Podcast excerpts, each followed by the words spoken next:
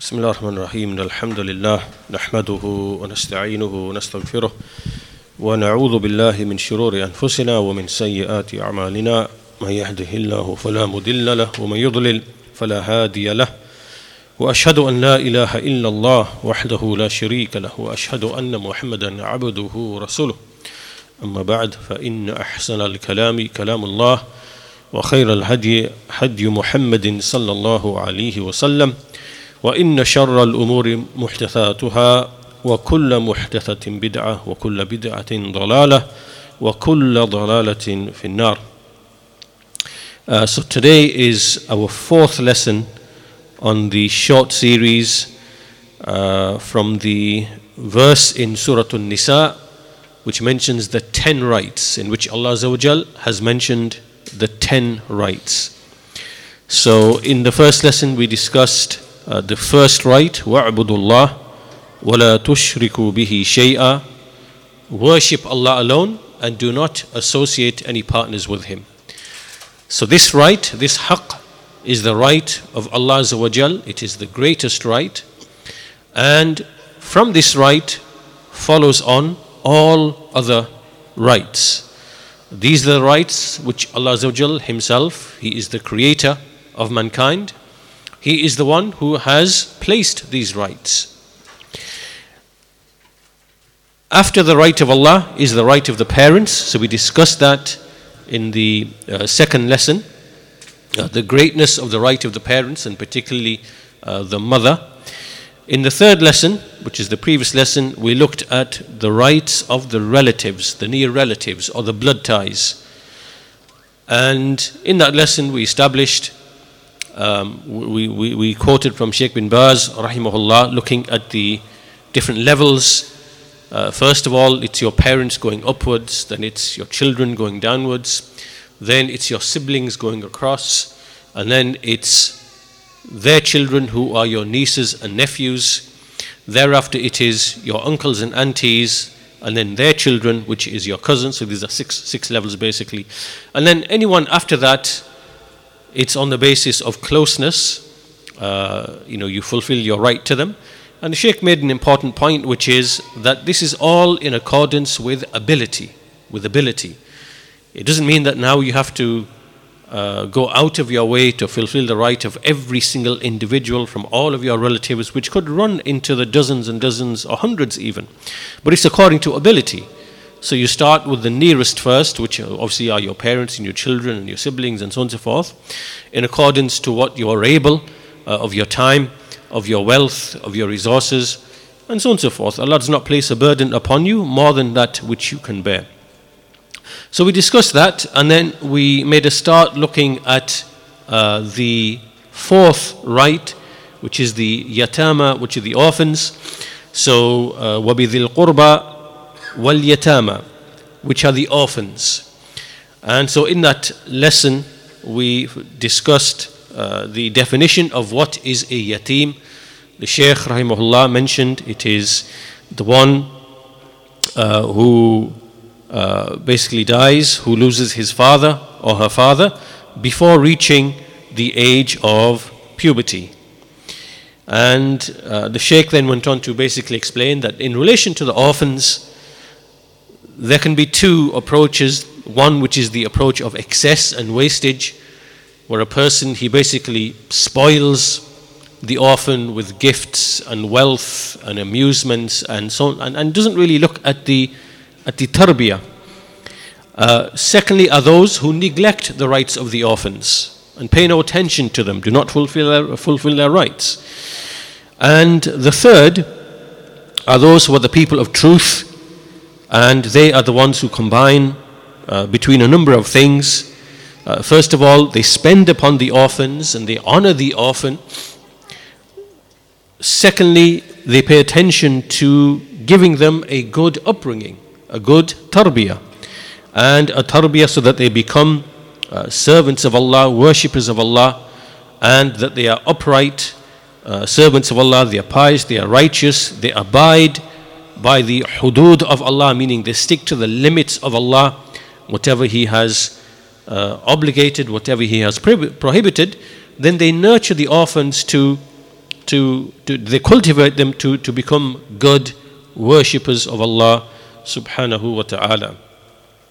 Uh, the Sheikh then also went on to discuss uh, that since in the modern age we have mostly organizations, charity organizations that look after or they take money from the people to look after orphans, then we have to go out of our way to make sure that the people we are giving our money to, that they are indeed fulfilling the, the, the, the, the rights or, or the duties upon them to honor the orphan first of all by providing the needs, but also to, as we said, give them tarbiyah upon uh, the kitab and the sunnah and, and, to nurture them upon this way to become righteous. And it doesn't just become just, just a kind of uh, a worldly thing, just to give them food and shelter, whatever, because this is, this is not, the, not the only intent. It, it is to raise them in the absence of their fathers, obviously, to become righteous and pious and to be people who will be who will benefit the ummah. After this, the Sheikh went on to mention how the orphans themselves can be of two types. First, those who are poor and um, they have no wealth. Uh, the father left them no wealth. And so here, the uh, relatives or whoever is in charge, then they obviously look after the orphan and they have to spend upon the orphan in accordance with whatever wealth they are able to. This becomes obligatory upon them to the extent that they are able. And so this is the first type. And the second type is the orphan who has wealth, who's been left wealth, and so whoever is the guardian has to look after the wealth uh, up until the orphan reaches the age where he is able to take care of his own affairs. And so this is the point at which we stopped in the previous lessons. We're going to continue today's lesson from this point onwards. So the issue here then, the issue then, is that when there are orphans whose father dies and they have with them wealth,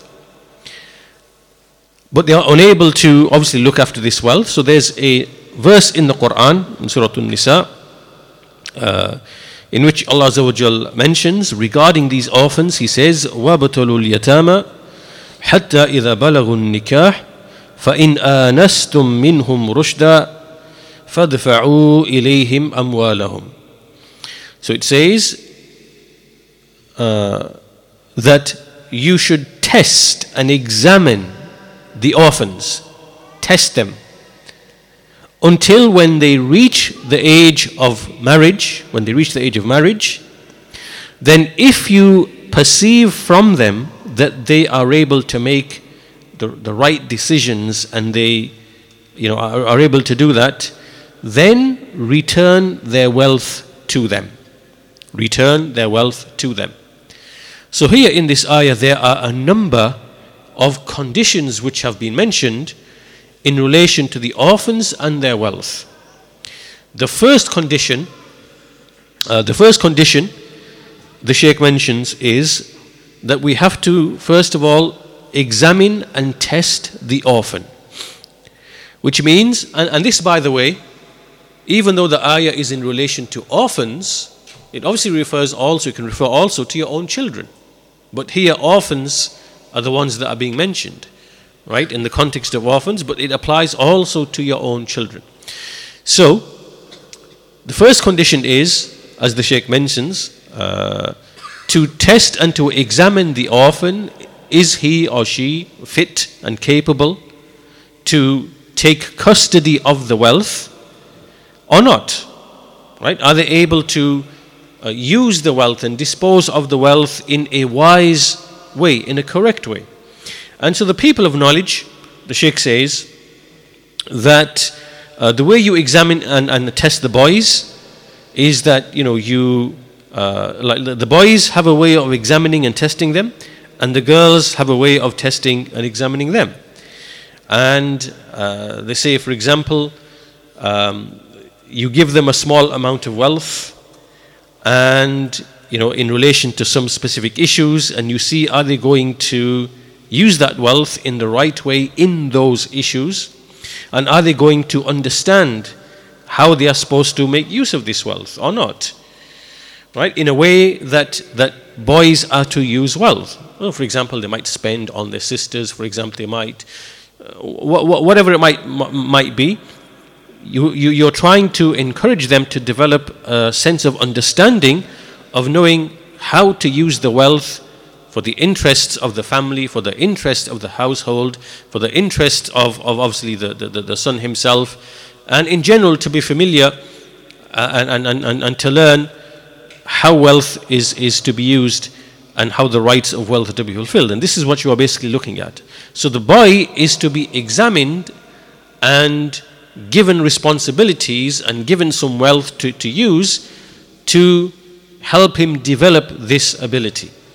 Likewise, the Sheikh says the, the, the, the, girls, they are to be tested in relation to those things that relate to the women, the affairs of women, the things that, that women or girls do and to see are they able to, you know, utilize the wealth in the way that is specific to, to women to fulfill their rights. So this is the first condition mentioned in this ayah before the wealth is given to the orphan.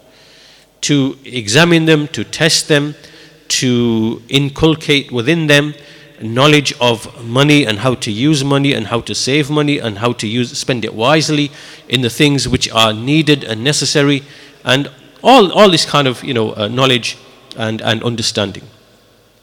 The second condi- condition mentioned in this verse is what is, where's the, what's the duration, the time period? And in the verse it mentions, حتى إذا بلغوا النكاح until they reach the age of marriage. Right? So this defines the time period in which they are to be tested, right? Because this is the point at which they become men and they become women, right? So this is Islamically in our Sharia, and likewise in the cultures of many, many nations in, in, in the past and even today, uh, that you, you become a man or a woman when you reach the age of puberty, when the signs of, of puberty.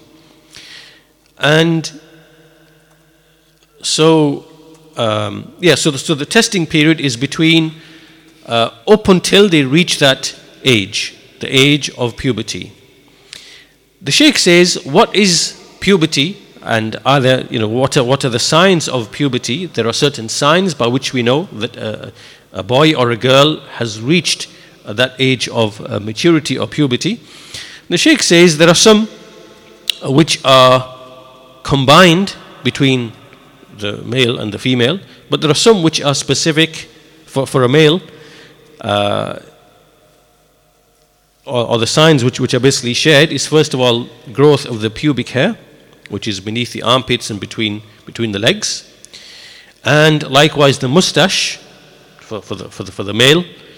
Then there is the wet dream, and then there is reaching the age of 15 right? So any of these, right? If you don't have any of these, but you reach the age of 15, then this now is you've gone into puberty.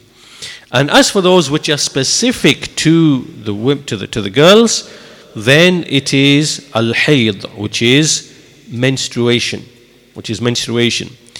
And so if she menstruates, she has now entered into womanhood, or what is supposed to be, or what is what is maturity we have to make a distinction between puberty and maturity, mental maturity. They are not the same thing, right? So sometimes there can be some boys or girls, they reach mental maturity before they have any of the signs of puberty, right? And vice versa. There can be the signs of puberty in the boy or the girl, but they might not reach mental maturity till many, many years afterwards. Right? So, this is a variation in boys and girls. When do they develop the signs of puberty? When do they actually become mentally mature, which is uh, uh al bulugh? When do they reach mental maturity? These actually are different. They're two separate things and they are different and they vary. Now, after this, the Shaykh goes on to say, فَإِذَا حَاضَتْ balagat. When she menstruates, she's now reached, uh, you know, she's reached the age of maturity. And so this normally happens from the age of 9 onwards up until 15. If she hasn't menstruated till 15, then at the age of 15, she is now considered to be, uh, have reached the age of, of uh, maturity. And, you know, she, she, she is a woman. Now, this is something, as I said, there is a natural variation in boys and girls as to when they reach the age of maturity and puberty. For that reason, because this is something that Allah has created in His creation, and every boy or girl reaches that maturity at different times. What this has led to is that, and also there are things from the climate and the culture also that affect these things as well. Generally, in hotter climates, generally speaking, puberty can come, come earlier. For that reason, we see that some of the scholars of the Muslims, they explain how in their travels, they have come across women who are grandmothers at the age of 20 or 21. Why? Because the earliest that they have known a girl to menstruate is at the age of nine. And that's why Aisha radiallahu anha said that when a, when a, when a girl menstruates, then she has become a woman. And the earliest that is known is, is at the age of nine years old. So basically, in that time, it wasn't, it, it, it wasn't common, but you would come across you know, someone who got married at the age of nine, had a child nine months afterwards. That child, that female, then got married at the age of nine and then had a child after nine months, after nine or so months, right? So you can be at the age, roughly age of 20, 21, and you could be a grandmother, right? So this is something known Uh, not common, but it was known. Okay. So the point, the point that I'm making here, because I want to stay on this uh, point here that the Sheikh is mentioning, it's like a slight diversion.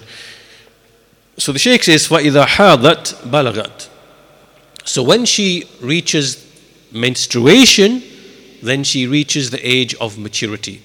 And as I said, historically speaking, all across the world, until fairly recent times, uh, the ages at which someone could marry were fairly low. Like, for example, um, you know, even in the States now, you know, there are certain states in the US where basically, well, it's not so much marriage, but it's more to them what is the age of consent, right? The age of having uh, sexual relations. And you see, there are some states where the where the age is, is fairly low. It's like seven, nine. It's you know whatever it might be, because that's historically what they were, and that's because historically speaking, the ability of a child to to understand and make decisions it was actually quite low because boys and girls matured quite quickly because of the social and economic situations right they were they had to work uh, you know quite early in their lives uh, and through that they uh, experienced life and became wise quickly and, and you know so, so they were, uh, they're able to make rational decisions at a much much younger age and so the age of consent was, was low, right? So now, now the point in all of this, that I, the reason why I'm mentioning this is because in the next sentence, the Sheikh says, وَإِن زَوَّجَتْ قَبْلَ ذَلِكَ فَبِالْحَمَلِ Right, so pay attention now. فَإِذَا حَاضَتْ بَلَغَتْ That when the female menstruates, she has now reached bulugh, the age of maturity.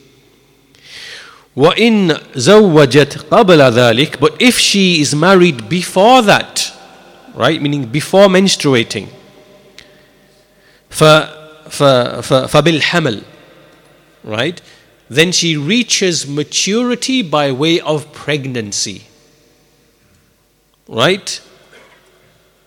Right, so I want, I want to stop on this sentence here and just explain something here because this is a shubha uh, a misconception which is brought by some of the kuffar and uh, you know the, the, the, the, haters of Islam. We call them Islam haters uh, instead of Islamophobia. It's not, it's not a good word because the phobia is like an irrational fear of something. Irrational fear of something, right? So, you know, arachnophobia. You're scared of spiders. But there's no reason for you to be scared of a tiny speck, right? So, a phobia is like an irrational fear. So when you say Islamophobia, it's like a you know irrational fear of of, of, of you know it's not really a good word to use because the meaning that we're trying to get across is people who hate Islam, dislike Islam, they have enmity towards Islam, and they want to bring every kind of shubha, every kind of misconception uh, in order to paint the horriblest picture that they possibly can. So they go through the Quran and they look at many of the ahkam in the Sharia and they try to find things and they try to you know put put across shubuhat. One of them is actually this issue here that the Sheikh has alluded to, because what it means is that someone can be uh, a girl can be married before her menstruation and she enters maturity when she actually becomes pregnant right? So so now this raises the, the, the, issue now that we have to we have to basically answer right? And there's no there isn't any anything to be ashamed of in our in our religion because this is the deen of Allah subhanahu wa ta'ala. And all of the rulings of Allah subhanahu wa ta'ala there is absolute wisdom. There is benefit for mankind. They are for all times and all places right? These ahkam of the sharia they, they do not expire. They, they, for, they are for all times and all places because they are based upon the fundamental facts and realities of human nature and of human biology and of that's what they are basically based upon. So so what, what i want to do is because we alluded to, to this point um, so I, I, guess, I guess the first point really is that let's go back you know, a thousand years or however many years, where it was customary for, uh, until even in recent times, for people to get married as soon as they reach the age of maturity, right? So it could be that the boy is 13, 14, the girl is 9, 10. This, this is known in, in civilizations and in cultures. This, this is known until even, uh, I believe, even today, the Hindus, the Hindus have this custom where basically uh, the man has to be three times older than the than the girl he's getting married to. This is in their this is in in in in in their, in their customs and in their you know, which means that if the guy is 30 years old, he's marrying a 10 year old. This happens amongst them. Okay, but what, what I'm saying here is that let's go back a thousand years, and it can be the case that someone is you know 13, 14, and the girl is 10, 11. She hasn't menstruated yet. All right she hasn't menstruated yet. But they get married. And it is for the parents to allow them to cohabit, co- cohabit, co- uh, cohabit or not. Right? So this is now down to the parents. When they decide, are they ready to, co- uh, to, to, live together or not? That's something for the parents to decide, you know, based upon uh, the culture and the habits of, of whatever it might be. So this is a scenario that can arise where if divorce takes place, because there might be a reason for divorce, then because there is no menstruation, what now then is the waiting period? Because there's no menstruation. Do you understand? Because we know that for divorce there has to be three menstrual cycles. So what do we do now? Okay, this is this is one scenario here, one scenario, which is covered by the statement of Allah Azza when He said, this is Surah, uh, uh, Surah uh, At-Talaq, chapter 65, verse number 4. This is the ayah. In this ayah, Allah Azza He says, um, واللاتي يئسن من المحيض من نسائكم those who do no longer expect menstruation amongst your women. In irtabatum, if you if you doubt, you know, uh, whether whether they're going to menstruate or not, then فعدتهن ثلاثة أشهر then their waiting period is three months, right? So this now is by by time, not by menstrual cycle, right? It's an actual time, three months. Meaning those women who, for example, they might be reaching the menopause, they're not going to menstruate anymore. Right? So because they can't menstruate, we can't work out three menstrual cycles. So, and also the wisdom behind the waiting period is to make sure that they are not pregnant, uh, and so they don't marry another man, because then it might be confusing as to who is the real father, and then this leads to confusion in the genealogy, and then this leads to other implications to do with inheritance and things like that, right? So this is the uh, from the wisdoms. So in this case, the woman waits for three months. Then it says, then in the next part it says, Wallahi, uh, Wallahi lam yahidna. And then those who have not yet menstruated. Yeah, then those who have not yet uh, menstruated.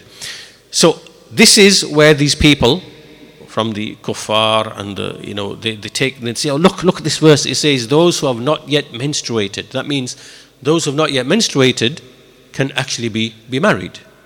Okay? So the ruling in this verse is yes for those as well then basically they can also they, they would also have to wait for three months because they haven't yet actually menstruated yet. Okay? So you get this particular scenario. There's a scenario here where this ruling applies to them so now what these uh, kuffar and these Islam haters have done is said, look, look, see, in your religion, you, you know, you marry pre-pubescent uh, girls, you, you marry them off. Okay? So there's a number, I'm going to read from you just some commentary. Uh, you can find this on the noblequran.com in relation to this verse. But I'm going to just read through this so that you have an understanding of the, of the wisdom behind this uh, and that there's, no, there's nothing in our religion to be, to be ashamed about because it is, it is uh, uh, guidance for mankind uh, in all situations, in all times, for all scenarios. And so the commentary is as follows This verse relates to divorce and addresses numerous types of women in a divorce situation. They include women who have reached or passed the menopause, they no longer menstruate. Okay? The women who have never menstruated at all due to the inability to do so, right? There is a percentage of women who suffer from this condition called, it's called uh, amenor, uh, the pronunciation, amenorrhea. Amenorrhea, that's what it's called. And what this means is that there's two types of this, is that they don't menstruate. It can either be primary amenorrhea, which means that you've reached the age of like, you know, 10, 11, 12, 13, 14, 15, 16, but you're not men- menstruating, right? If you don't menstruate, you are now said to have this condition, primary amenorrhea. You can't menstruate. So, there's women in that category, and they may not menstruate like, they might continue not to menstruate till they're 20, 25, and that could be due to many different reasons. They have a, uh, their weight is very, they, they, they, they, don't weigh much, they don't have the right nutrition. There's, there could be many reasons why they're not menstruating. Uh, and then this is, this is primary amenorrhea. Then there's also secondary amenorrhea. This is where a woman has actually menstruated, but at some point the menstruation stops, but it's well before the menopause, right? When women stop menstruating when they reach 40, 45 plus. Okay, so this is now a second category that would come under this ayah. It would come under this verse. Right? What it says, Wallahi uh, lam yahidn. Those who have not yet menstruated. And then a third category is those girls who have been married off by their fathers, and that could be due to a beneficial interest right? A beneficial interest. Islamically, it is permitted for the father to marry his daughter, even though she hasn't reached the age of maturity, if there is a beneficial interest in doing so. Right? And so this is so this is the third situation. Regarding this third situation, it is when a father marries off his daughter while she is a minor, below the age of mental and physical maturity, due to some beneficial interest that would, that would otherwise be lost.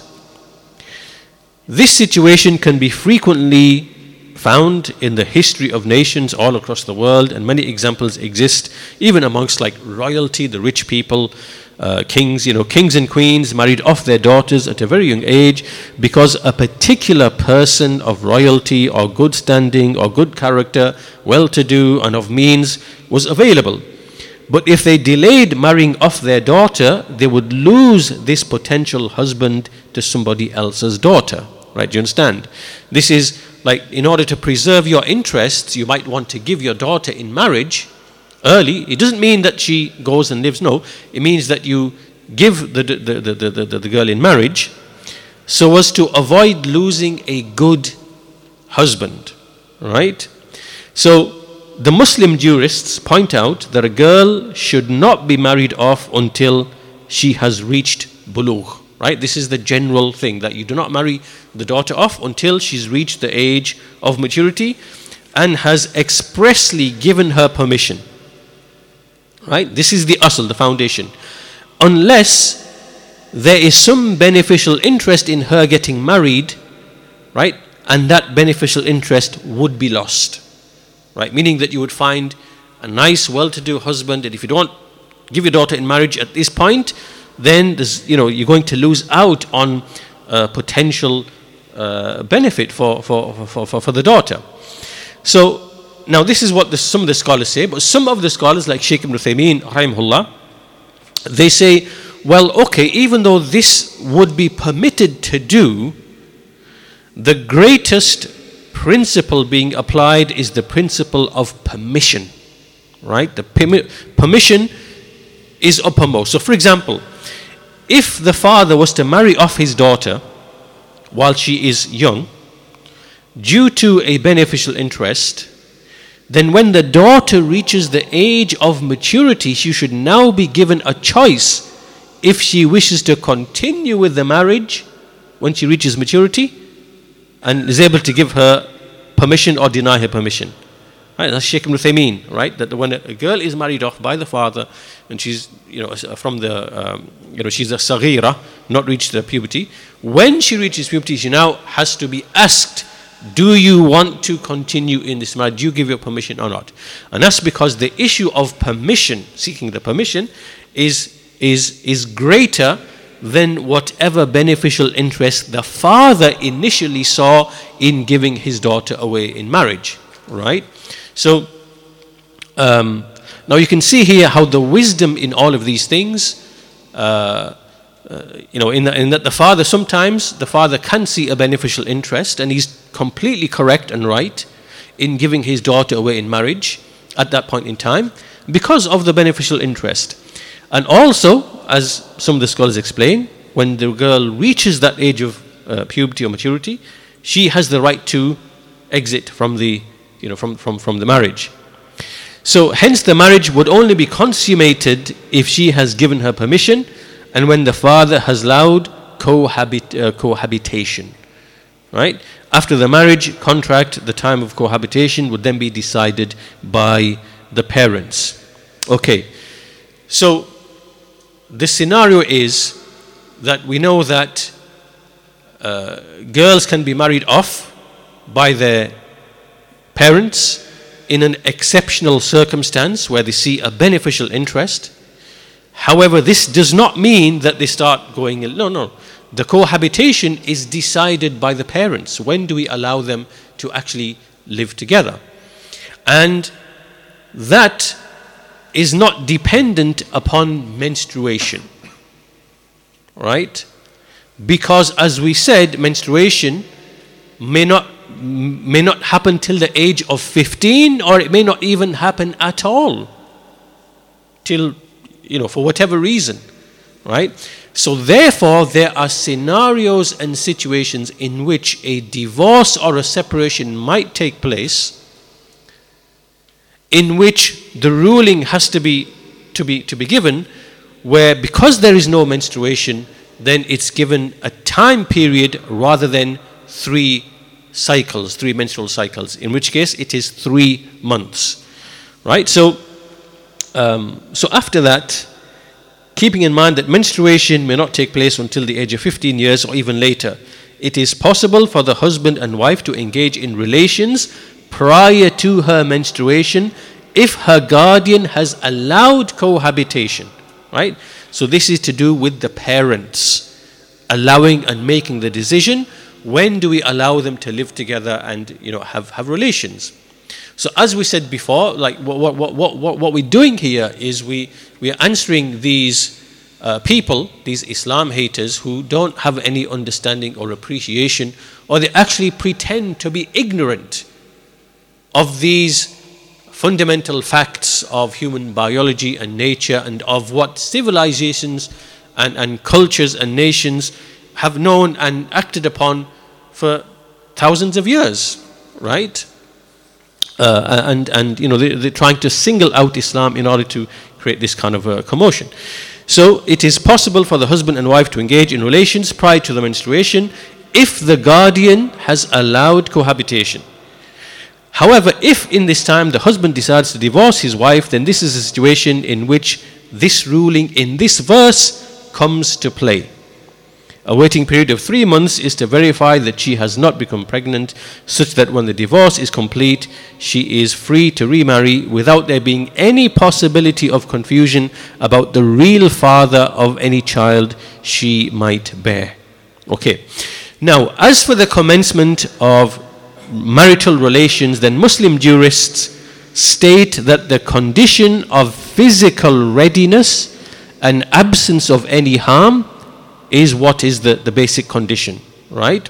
The Muslim jurist Imam al-Nawawi rahimahullah, he said, Malik al-Shafi'i and Abu Hanifa said that it is the ability to engage in intercourse or marital relations that defines the time when a father allows his daughter to cohabit with her husband. This varies from one person to another and does not have a specific age, and this is what is correct. Sharh Sahih Muslim, volume 9, page 206. Thus, a father will decide when his daughter is ready to engage in relations and allow cohabitation. The Muslim jurist also makes clear that a marriage contract on its own does not allow marital relations. Pay attention here. Right? The aqd of the nikah in itself is not what allows relations to take place. Uh, but rather it is the principle based upon the prophetic tradition. Right? Meaning that uh, there's no harm and there's no reciprocating harm. That's the basic principle, right? There is no causing of harm or reciprocating harm. La darar wa la dirar. So that, that hadith has been made the principle which allows sexual relations, not the actual marriage contract. Right? So pay attention to that. There is no causing of harm or reciprocating harm, the hadith la darar wa la dirar. Hence, when there is physical readiness and absence of harm, then relations can take place, and this would be evaluated and decided by the parents. Likewise, the Muslim jurists make clear that all impediments to harmful sexual activity must be absent before cohabitation is allowed.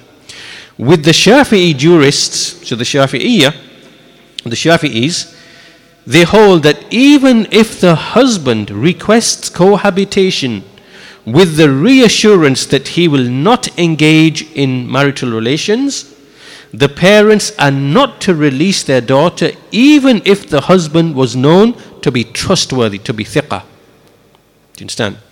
Right? As for ages of physical and mental maturity, then they are not fixed and they vary from era to era and place to place. Prior to the 19th century, the age based distinctions of child and youth and teen and adult, these never existed, right? So these things didn't exist before the 19th century. Um, and girls simply became women, boys simply became men at the age of puberty or mental maturity. These two might coincide, meaning puberty and mental maturity, they could happen at the same time, or they might be delayed from, from one from the other, as we mentioned earlier on. Um, so, th- okay, so once that's clear, after that, so basically, this is left to the customs and the norms of the society in which people are living. Um, okay, so that kind of basically covers all of that, really. There's some kind of scenarios given here. Um, you know, I, I, won't really go into all of them.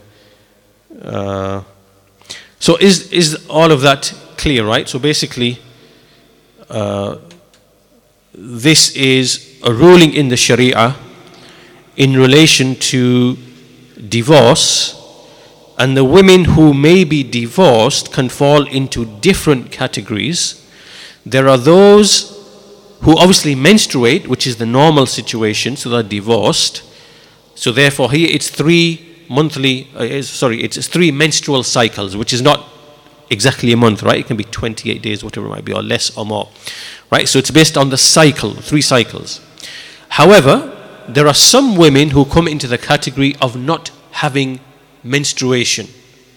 This could be of a number of categories. It's menopausal coming to the menopause or reach the menopause and long beyond the menopause, number one.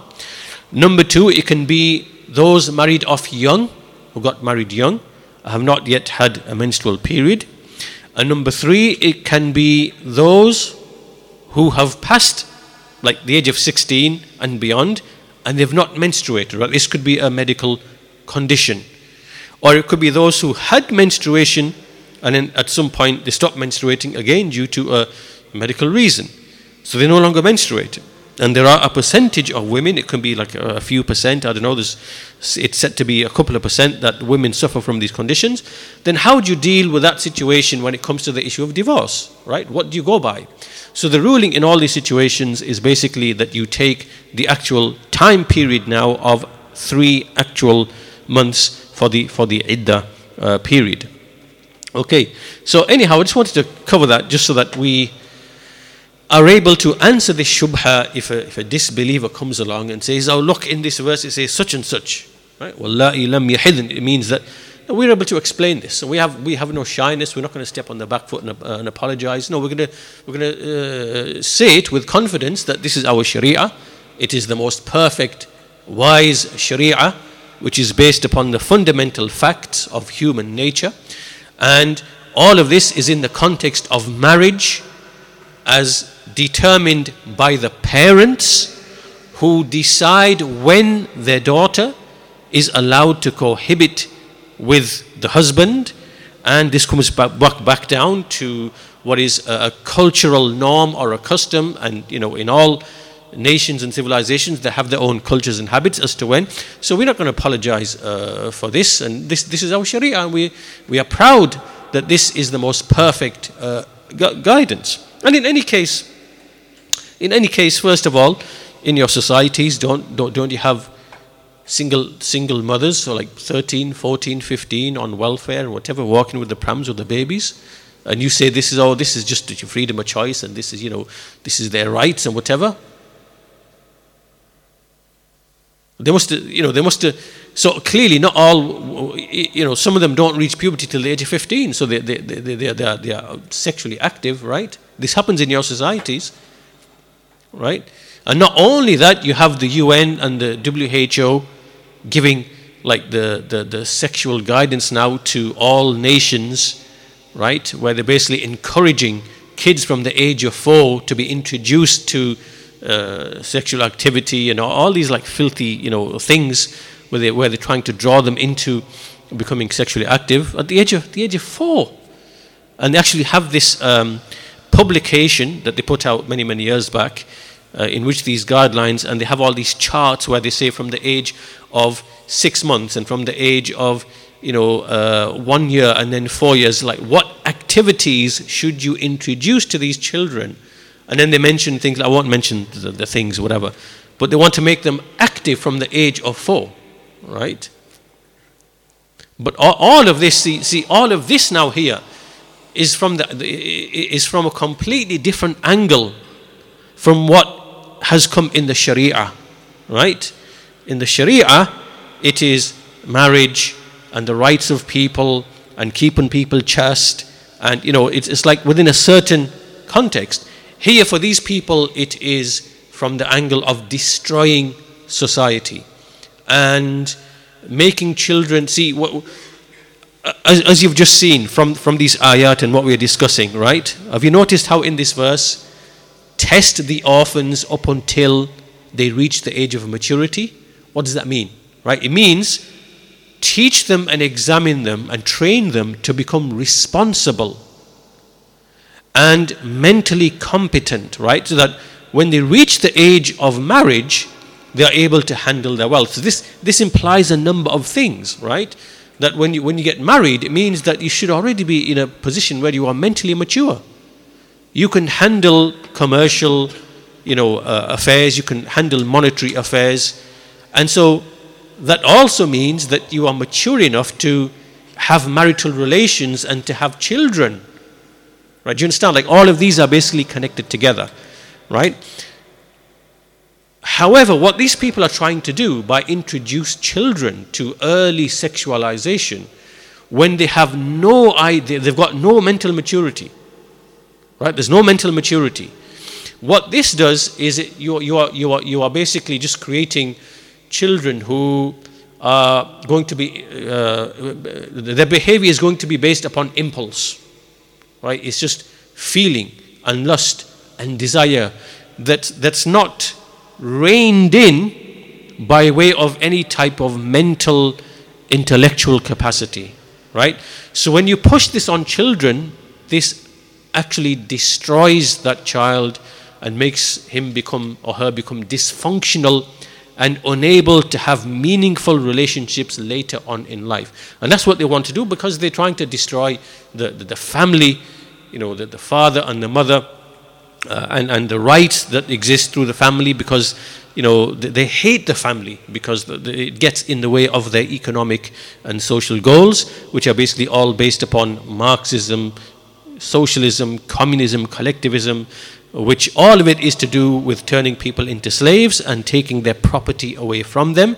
And the way you do that is to destroy the, the family unit, right?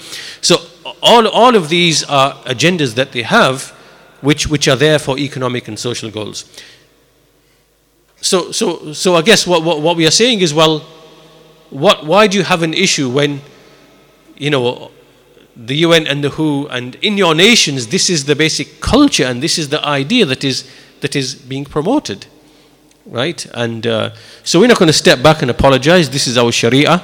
It is the revelation from, from Allah, the Creator, the Lord of the worlds.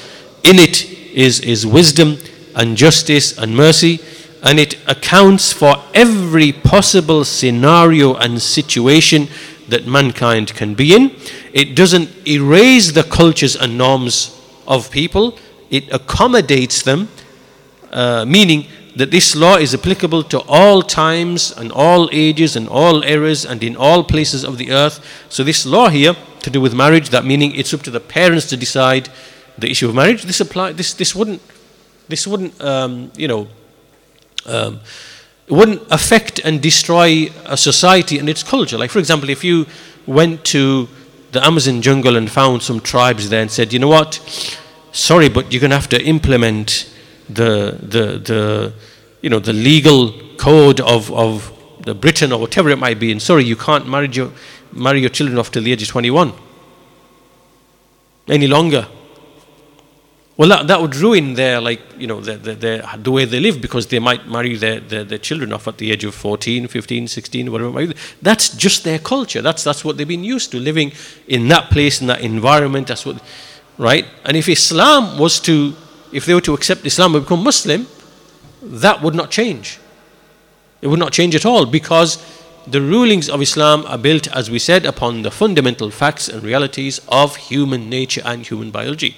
So they, they can continue marrying when they marry, and all the laws would, would, would apply because it's because this is this is the law from Allah subhanahu wa ta'ala. And so the, so it wouldn't conflict and clash with any culture or norm of any civilization or, or, or you know anything like that. So anyway, I wanted to cover that because obviously this this this point is raised when the Shaykh said فَإِذَا حَاضَتْ بَلَغَتْ وَإِن زَوَّجَتْ قَبْلَ ذَلِكَ فَبِالْحَمَلِ Right, which means that when she menstruates, this is when a girl becomes uh, mentally mature, bulugh, puberty. And if she's married before that, then it is by way of pregnancy. Right? So this would be like the, I guess, the, the answer to all of that. So then the Sheikh goes on to say that, um, yeah, so for the female, it's actually menstruation that determines whether she has uh, reached puberty or not. And that's even if she doesn't have like all the other signs, like, you know, the pubic hair and things like that. Uh, it, it's the menstruation that counts as bulugh for her.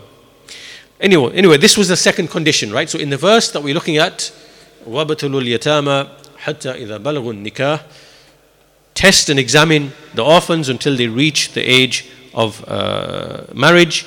Then if you perceive that they are kind of mentally all there and able to conduct their affairs, then give their wealth to them. So the third condition that was mentioned was inasur inasur rushd, which is that you anticipate or that you perceive from them, you've seen enough from them that they are kind of they have rushd, right? They have they have this right guidance and you know after imtihan and ikhtibar, uh, which is that which is husnut tasarruf, meaning that they are able to conduct their affairs they are, they are level headed and they know how to use uh, the wealth and spend the wealth. And so, all of these affairs uh, with, with this aql, you know, uh, with, with intellect, uh, this is a vital condition.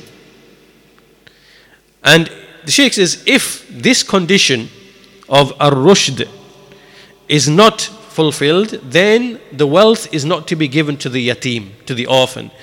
Even if he reaches the age of 70, he becomes 70. If he reaches the age of 70 and he's not able to handle his affairs mentally, right, you still cannot give his wealth to them, the wealth to him. Even if it takes him 70 years to become, you know, uh, to, to have like this uh, ability to, to, you know, know how to protect and preserve and use the wealth properly. Right? So, um, he shouldn't be left upon that condition he remains under the guardianship of somebody else, even if at that, that, age, if he doesn't know how to, you know, use wealth. Okay.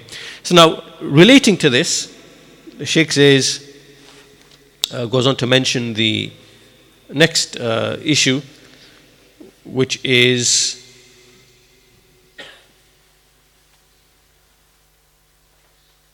okay. So now, now we're sticking to the issue of the wealth. The Sheikh then goes on to discuss about how the people who are in charge of this wealth, there are rulings to do with them as well. So, in the next, there's a couple of issues. First of all, uh, in the Quran, there is guidance to the one who looks after the wealth. وَلَا تَأْكُلُوهَا إِسْرَافًا وَبِذَارًا أَن يَكِبَرُوا Right? So the one who is in charge of the wealth of the orphan, he is commanded, do not eat the wealth or consume the wealth without right and in excess out of the you know like your your fear that they might reach the age where you have to give the wealth back right so this now is to do with the people who are in charge of the wealth of the orphan the sheikh says that these people this, this verse is a prohibition that people use the opportunity knowing that the orphan is not in a position to know and understand what's happening with his wealth so what you do is you use it as a means to, to, to, to consume his wealth and to eat from his wealth and to play about with the wealth. That, that basically destroys and diminishes the wealth. And you do that quickly thinking that, oh, better, you know, he's going to reach the age of maturity soon and I'm going to have the, to give the wealth to him, so I might as well use as much as I can. And then afterwards make all of these excuses, you know, because as the Sheikh says, there are some people who are basically not scrupulous. Uh, they are put to trial by eating and consuming the wealth of the orphan. This can happen in families. For example, you have a, uh, child or children whose father dies, and so the, it's the uncle or the aunties or the relatives, they take the, the wealth that the father left behind and then they basically use it for their own benefit and squander it and you know whatever you know quickly before they know the child is going to reach the age of uh, 15 or 18 or whatever it might be because they know they have to give the assets or the, the properties or the, the wealth back to the to the children. So they they are unscrupulous they are dishonest and they eat the wealth of the orphan knowing that they you know before before they have to give it back and then when basically it comes to the time to um, give the wealth back, then they basically, you know, uh, start saying, well, you know, we, we bought such and such for you and it expired and it got wasted and we spent so much upon you and we did this and we did that, whatever. And they make excuses to explain away where all the wealth went. And, you know, this is, this is, um, this is not good. Anyway, that's the first point. The second point in connection to this also, the wealth of the orphan, is that Allah Azza He said, "Woman kana, uh, woman kana ghaniyan falyasta'fif, woman kana faqiran falyakul bil ma'ruf." Okay, so now this is guidance for the one who's looking after the wealth. If you are rich and you have plenty, فليستعفف meaning let him keep away from the wealth of the orphan. And if you are poor, then you can take from the wealth of the orphan in accordance with what is ma'ruf. Right? So, what is this referring to? This is referring to the awliya, those people who are put in charge of the orphan's wealth. They are of two types, right? The first type is a type who is rich and wealthy. and Allah has given them great means. And uh, so they are commanded to keep away from the wealth of the orphan. And you know they have enough wealth uh, to, to look after themselves. And um, they, so, so therefore they don't need to take from the wealth of the orphan. But if they were to employ somebody to look after the wealth of the orphan the properties and whatever else because let, let's give a situation let's give a scenario there's an orphan the father dies he's left two, three properties and a huge amount in wealth, right? Those properties have got to be looked after. You can't just leave the property because there's, there's repairs, there's, uh, you know, because they, things go wrong, things, you know, they could be on rent, for example, the, the money needs collecting, things need to be. So someone has got to look after all of that, right? Now, if the wealthy relatives are able to do all that and they are wealthy, then they shouldn't really take from the estate of the orphan. They should just stick to their own wealth and because they, Allah has given them plenty. But if they were to employ somebody, right, to look after all of these properties and the wealth, because they don't have the time themselves, then in that case it would be permissible to take something from the wealth of the orphan to pay to that person for that purpose it would be permissible to do so, right?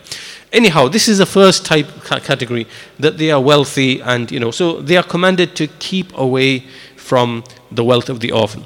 The second type is the faqir, the one who himself is poor, doesn't have the means. And here, وَمَنْ كَانَ فَقِيرًا فَلْيَأْكُلْ بِالْمَعْرُوفِ The one who is a faqir, then let him eat uh, or consume in accordance with what is ma'ruf right, with what is known and customary. So here, what the, what the scholars say, there's some views amongst the scholars, they say, well, okay, what is ma'ruf here? Does it refer to, like, what, what is his salary? What is his basic salary? And how much does he need in order to fulfill the basic needs of his house? Whichever of the two is less, that's what he should be paid, right? So explain let me explain what that means. So let's say the person who's looking after the wealth of the orphan, he's a poor person, he works, you know, in a week he gets maybe, you know, 700 pounds or something, right? But in terms of his actual living expenses, he only needs about 500. Okay. So for looking after the wealth of the orphan, what should he be paid? It should be the 500 because it's the lower of the two. Conversely, if he was working and he was paid 600, but his living expenses was, was 800, then he should still only be paid the lowest of the two, which is the 600. That's the view of some scholars, right? But the Sheikh says, Sheikh Ubaid says, actually, what is correct is that there's no defined limit as to what he should be paid. Basically, he just takes what he needs in accordance with what is ma'ruf. Ma'ruf. Whatever is customary and whatever, whatever is acceptable and whatever is the accepted standard of living, whatever, that's what he should be taken from the wealth of the orphan, right? So all of this, these are this is the third condition now, right? So first of all, we, he said, we said test the orphan. Second, we said that this period of testing is up until the age of marriage, which is basically puberty or bulugh. The third is condition is when we know that the orphan has reached a stage of being capable and fit intellectually, you know, in terms of the uh, aql and, and reason in handling his or her own affairs and knowing how to use money and to, you know, uh, de- deal with money. And there were some issues to do with that, to do with the, the wali and so on and so forth. The fourth, uh, the fourth condition before you give the wealth is al ishhad.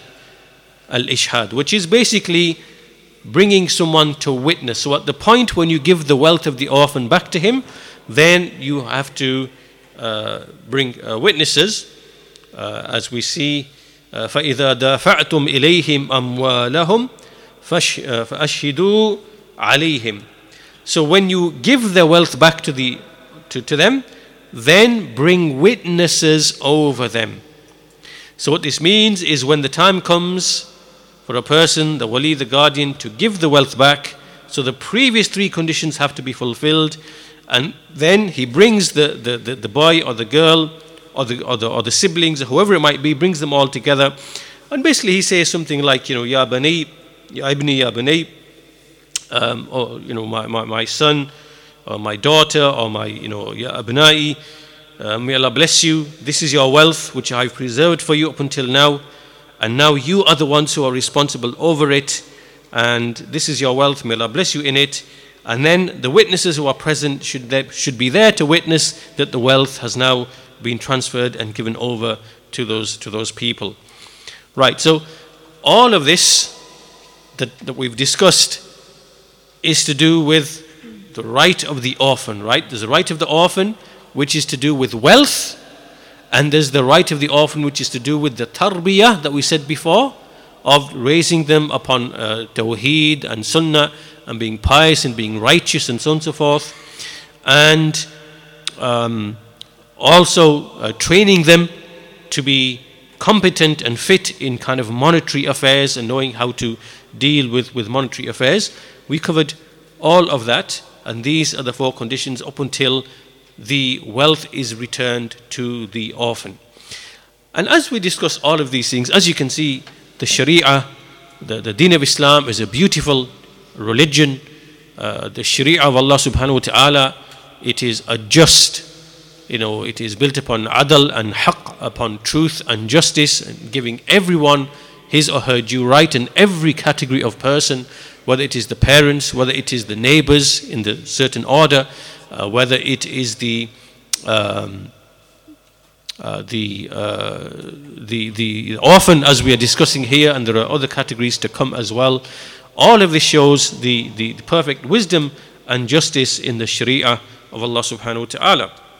Now the Shaykh goes on to say there's also one other thing that we should mention, which is that transgressing in the wealth of the orphan is, is prohibited because Allah said, وآتوا اليتامى أموالهم ولا تتبدلوا الخبيث بالطيب ولا تأكلوا أموالهم إلى أموالكم إنه كان حوبا كبيرا So Allah Azza He warned, He said, Give the orphans their wealth and do not exchange what is what is uh, tayyib with what is khabith, what is good with what is vile, and do not consume the wealth, do not add their wealth to your wealth, meaning consuming it in falsehood.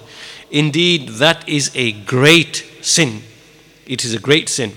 First of all, Allah He called this action khabith, right? That if you take the wealth of the orphan and you add it to your wealth, you have just made you have just basically made this into that which is khabith. Right? This now becomes khabith, becomes vile. And meaning that you have transgressed the limits. And, um, uh, you know, so this is the first thing. And secondly, Allah said, إِنَّهُ كَانَ حُوبًا كَبِيرًا That this is a great sin, it is a great crime. And obviously, this is a threat to the person who does that. We see in another verse, إن الذين يأكلون أموال اليتامى ظلما إنما يأكلون في بطونهم نارا وسيصلون سعيرا Indeed, those who eat the wealth of the orphan out of oppression, dhulman. Indeed, they are only eating fire into their bellies, and soon shall they burn in the fire. Right? So, first of all, in this ayah, indeed, those who eat the wealth of the orphan out of oppression, dhulman. This means that it is permissible for the poor person to take from the wealth of the orphan, orphan as we said earlier on, right? Because obviously, if he's looking after the wealth of the orphan, then and it's it's it's costing him and time and effort, whatever, then it's permissible for him to take from that. So that's not dhulm, right? So the poor person, this is not dhulm. Here it's speaking about those who consume the wealth of the orphan, oppressive, I mean, out of transgression. And they go beyond the limits, right? And this could even include a poor person who is allowed to take the wealth, but then he takes more than what he is due. This now becomes dhulm, right? So he comes under this under this ayah. So, um, so he, he so he called it dhulman, and um, Secondly, the meaning here is that this person is consuming fire into his belly, and this, this uh, fire will fill his belly and reach his you know, throat, and that will be punishment for him And وَسَيَصْلَوْنَ سَعِيرًا And likewise, they will also burn in the fire. And likewise, the hadith of the Messenger of Allah that the Shaykh mentions at the end, we also see that he said, اجتنبوا السبع الموبقات beware of the seven destructive sins. And from them, the Messenger of Allah he said, وَأَكْلُ مَالِ الْيَتِيمِ Right? To consume the wealth of the orphan, uh, meaning in falsehood. Right? So this brings us to the end of the discussion of the, uh, of the orphan. Inshallah, we can probably suffice with that for today. In the next lesson, uh, the Shaykh goes on to mention all the remaining uh, categories. So, inshallah, perhaps we'll, we'll finish off our discussion of this hadith in the next, or this particular uh, ayah, in the next lesson, inshallah ta'ala. Uh, but for today, we can conclude, conclude there for today uh, with the discussion of the orphans um, and the rulings pertaining to orphans.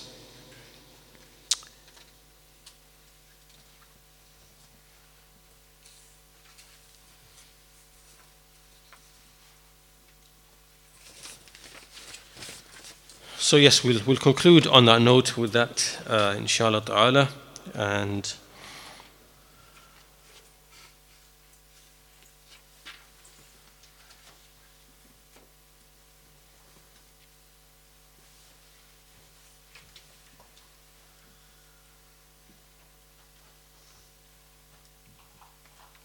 Okay, this is a question to do with uh, prayer. If one is traveling and reaches the masjid as the third rak'ah of Isha, is beginning. So can you basically can you join um, and join the prayer and finish with them? Meaning, can you join with the intent of shortening? That which I know Allah knows best is that if you join the the, the imam, the imam is praying for, and you should follow what the imam is doing, and just complete uh, the prayer and do the four. Um, you know, Allah knows best. Is the issue.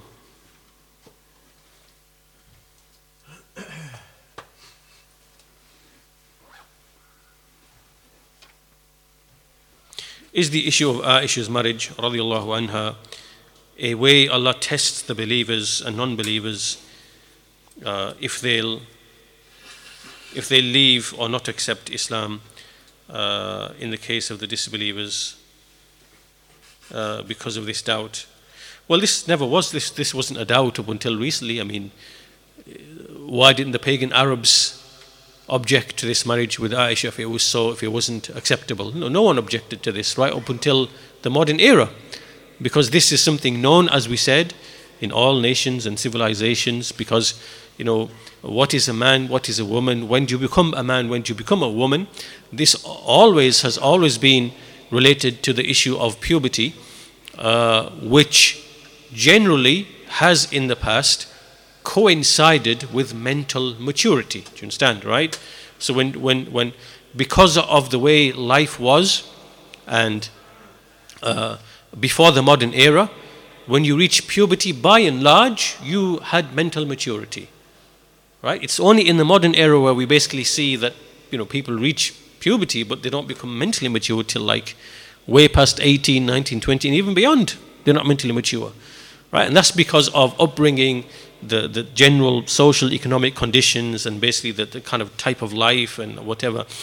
You know, so so this this this shubha was never really brought up by any of the people of disbelief up until recent times.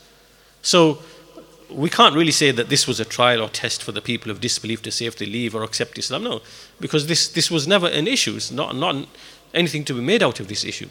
The reason why it's been made an issue is because in the modern era, you have these lifestyle philosophies which have appeared in the 20th century, these, these perversions to do with marriage and sexual relations.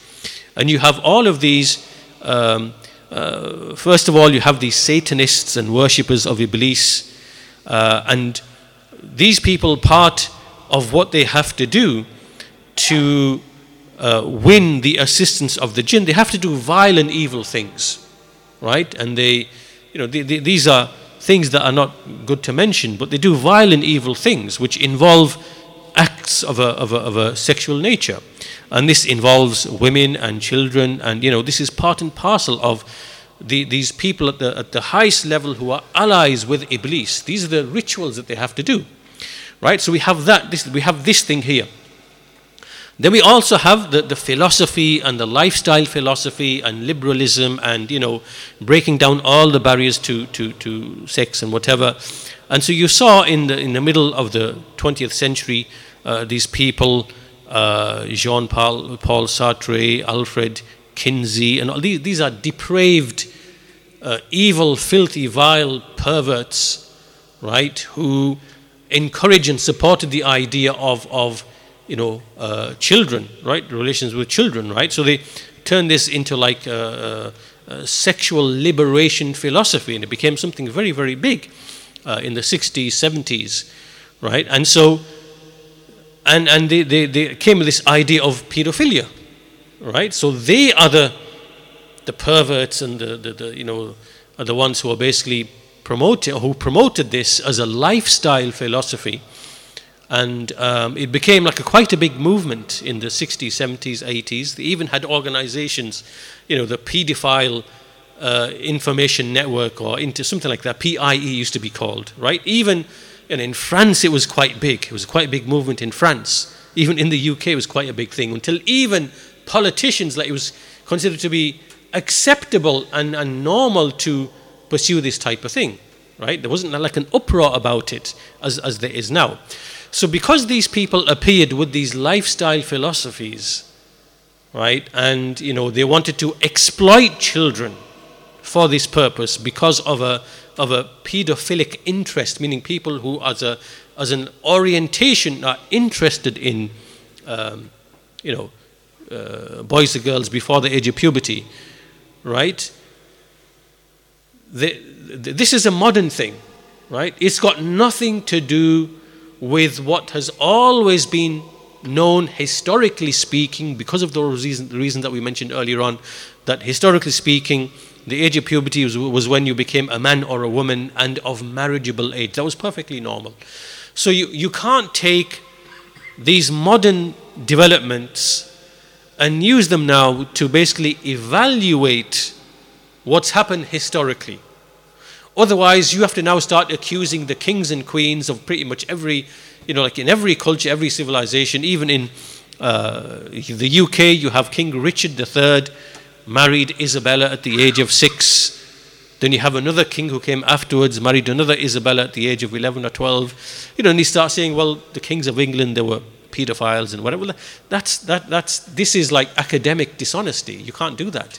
You can't take the, the modern, current, you know, uh, what, what you consider to be moral, immoral, use that now to evaluate past uh, cultures and habits and you can't do that. This is this is academic dishonesty. You can't do that.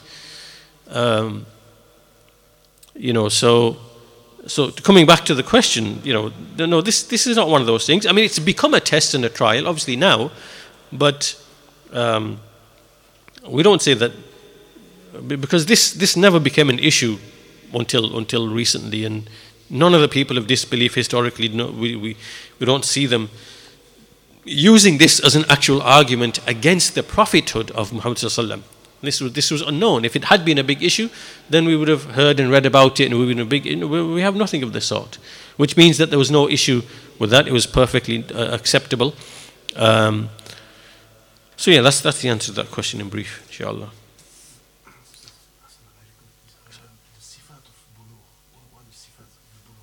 The sifat of of what? Sorry, what's the last bit? The characteristic of being mature. Being mature. What the characteristic? The signs or the from uh, that, that I mentioned earlier on. The you mean the signs, the physical signs of uh, pubic hair? Is that what you mean? No. Not puberty. Yeah. Oh, the signs of maturity is basically when you are able, when you are, have a comprehension of affairs, right? So, a child is able to comprehend uh, the affairs. They know how to use money responsibly. They understand their duties. So, they, for example, know that you know they have obligations towards the parents of, of good behavior and respect, and that basically um, any siblings who are older than them, they basically give them respect. You know, like they basically have an understanding, general understanding of these types of issues, and they know how to conduct themselves, right? Um, and um, uh, but, but this is in relation to, to actually wealth and how to uh, dispose of wealth, how to use wealth responsibly. That's what the context of this is that when they reach maturity in that respect, then you're able to give the wealth back to them. Uh, but then, obviously, outside of that issue of wealth, then understanding can vary from child to child and in uh, subject matter to subject matter. Do you understand? Right? So, here, this is specifically to do with uh, res- being responsible in knowing how to deal with, with, with wealth and uh, how to look after it, preserve it, use it responsibly. Uh, but in a more general sense, obviously, it's uh, how do you know a child has good understanding? Well, they are familiar with the affairs of the family. They are, are familiar with you know what needs to be done, like in the household errands. Like they are observant and, and, and are aware, and they take the initiative to um, go and, and do do these things. You know, uh, so it's like a type of awareness of you know how uh, the household is functioning uh, what are the interests of the household, how to save money, how not to squander money, what are the errands and duties. Like when they have a general awareness of all of this and they realize their, the, the, the, the, the, you know, the, the duties upon them and they uh, do them, it, that's, what, that's what is meant in a more general sense, that they are mature and uh, you know, they're mentally mature, they have an understanding of these issues. Yeah. Can someone uh, uh, uh, use the uh, money of the orphans to take care of them, basically? Sorry? Can you someone use the uh, wealth of the uh, orphans to take care of them? Uh, yes, yes. That if, if, if it's someone who is a faqir, who is poor, who's whatever, then that wealth can be used to look, yes, to look after the orphans, yeah, to raise the orphans, yes. Yeah, that's part and parcel of, of all of that. Yeah.